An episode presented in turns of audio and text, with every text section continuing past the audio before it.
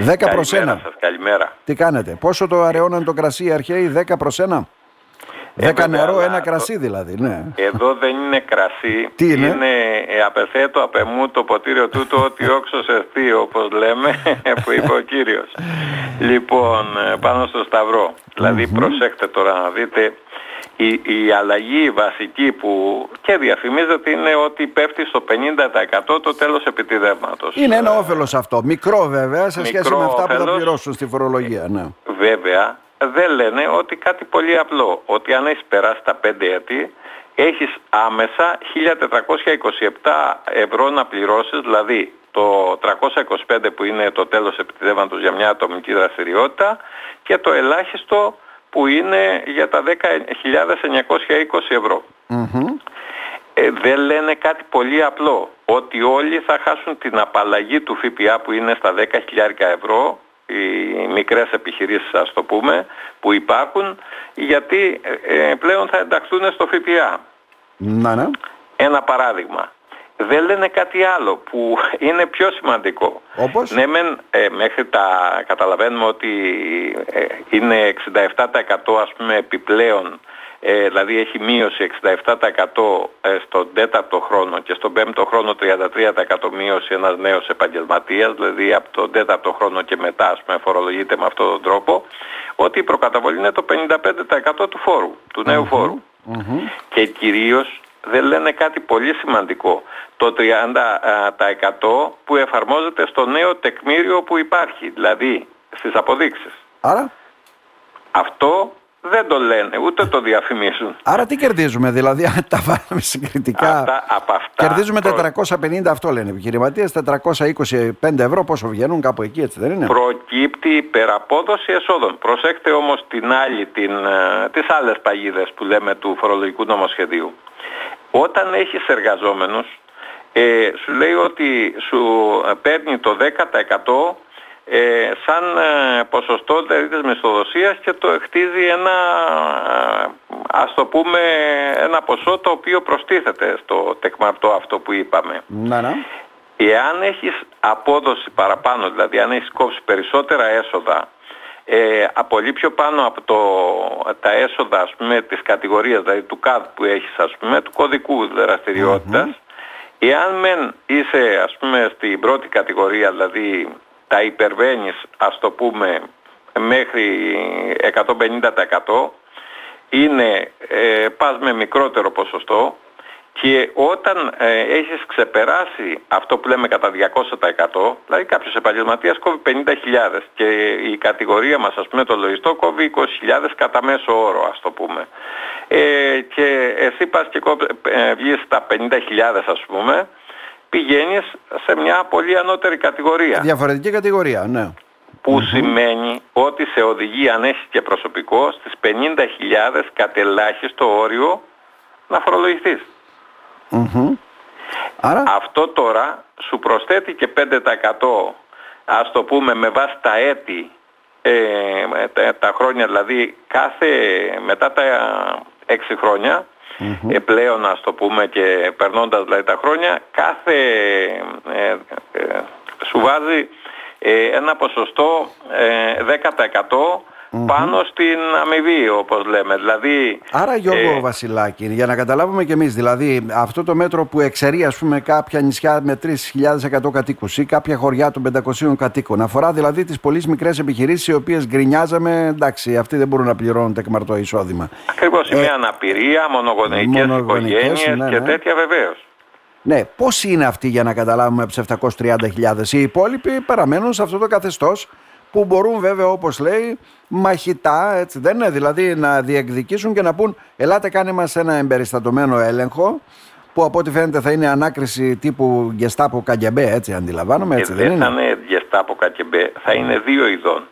Θα είναι ο προσωρινός έλεγχος αυτός που είναι για το έτος ας το πούμε που θα είναι κάτι και θα μπορεί να επεκταθεί εφόσον έχει τα ευρήματα και ευρήματα είναι οι τραπεζικές συναλλαγές, είναι οι καταναλωτικές δαπάνες, είναι όλα δηλαδή που μπορεί να δώσουν τη δυνατότητα στον έλεγχο να προχωρήσει ας το πούμε και να αποδείξει για κάποιο γονέα ότι αφού συμμετέχει στις δαπάνες του παιδιού του παράδειγμα σας λέω τώρα Άρα λοιπόν ε, αφήστε τις αποταμιεύσεις και οτιδήποτε, είσαι υπόλογος ας πούμε του ελέγχου, βγαίνει ένα πόρισμα του ελέγχου, να, ναι. πρέπει να πληρώσεις το 50% για να προσφύγεις, δεν είναι απλό δηλαδή προσφεύγω στον έλεγχο εναντίον του ελέγχου και με τι... Αυτό θέλω να πω, όπως το έχει φτιάξει ουσιαστικά, ποιος θα προσφύγει σε έναν έλεγχο, δηλαδή θα πληρώσει πολύ πιο περισσότερα από αυτά που θα του κοστολογήσουν τώρα.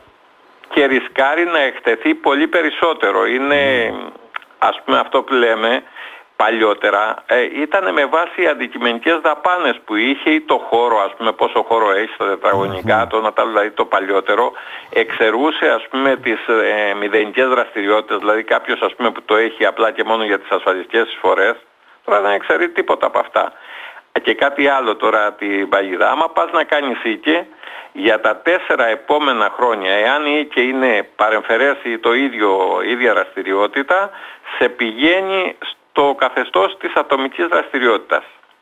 Άρα λοιπόν, άμα πας να κάνεις μια άλλη μορφή εταιρείας, είτε συμμετέχει... Ε, γιατί οι περισσότεροι νομίζω προχώρησαν και κάναν νίκη, έτσι, δεν είναι για να ναι, κάνα... γλιτώσουν κάποια φορολογικά έξοδα, ναι.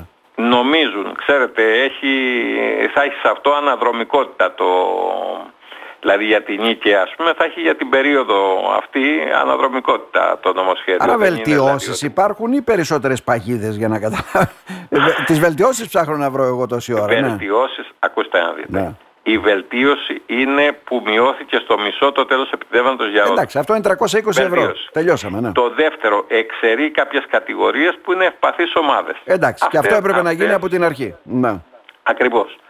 Ε, μετά στα κηλικία τα 12 τιμόρια. Δηλαδή λέει ότι αφού δεν δουλεύεις όλο το χρόνο ας το πούμε ένα κηλικείο ε, σωστά ε, το αποδέχεται. Δηλαδή αυτά είναι ειδικές κατηγορίες επιχειρήσεων ή άνθρωποι ας πούμε που έχουν αναπηρία 80% και άνω, δηλαδή σε αυτές τις περιπτώσεις ε, δέχεται, εξαιρεί ε, ας το πούμε ή στην πενταετία ας πούμε τον νέο επαγγελματία τον βοηθάει ας το πει κανείς ε, δηλαδή ε, δεν του βάζει ε, τα τρία πρώτα χρόνια ναι. τίποτα. Το τέταρτο έτος ε, του βάζει όπως λέμε δηλαδή μειωμένο κατά 67%. Το πέμπτο χρόνο κατά 33% μειωμένο το τεκμήριο. Άρα τον μεταχειρίζεται soft όπως λέμε. 55% η προκαταβολή για τις ατομικές επιχειρήσεις, 80% για τις εταιρείες. Α, και περιμένουμε και άλλες αλλαγές από ό,τι φαντάζομαι. Δεν ξέρω τι αλλαγές θα γίνουν. Βεβαίως. Ε, Αλλά όσο πάει μπερδεύεται το σύστημα από ό,τι κατάλαβα. Μέχρι τις 13 Δεκεμβρίου που αναμένεται να είναι προσψήφιση θα γίνουν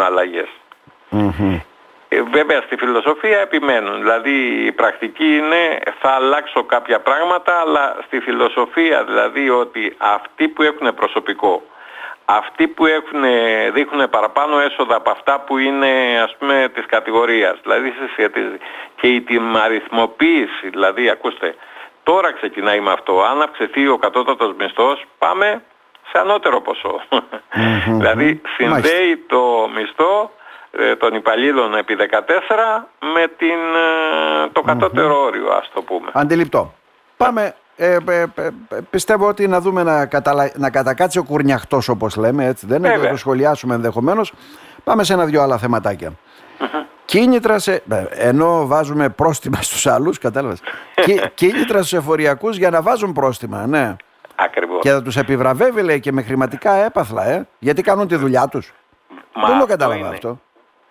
Παλιότερα έπαιρναν τα διβέτ όπως λέμε, δηλαδή επειδή βεβαιώνουν ας πούμε ποσά, αλλά εδώ θα έχουμε και βραβεία από 100 μέχρι 500 ευρώ. Τα διβέτ για να πούμε τότε ήταν κανένα χιλιάρικο επιπλέον στο μισθό, ε, μην το ξεχνάμε. 100 με 500 ευρώ θα χορηγεί η ΑΔΕ στους υπαλλήλους εάν καταφέρουν να πιάνουν ετήσιους στόχους των φορολογικών ελέγχων με επιβολή προστήμων και mm. στους φορολογούμενους.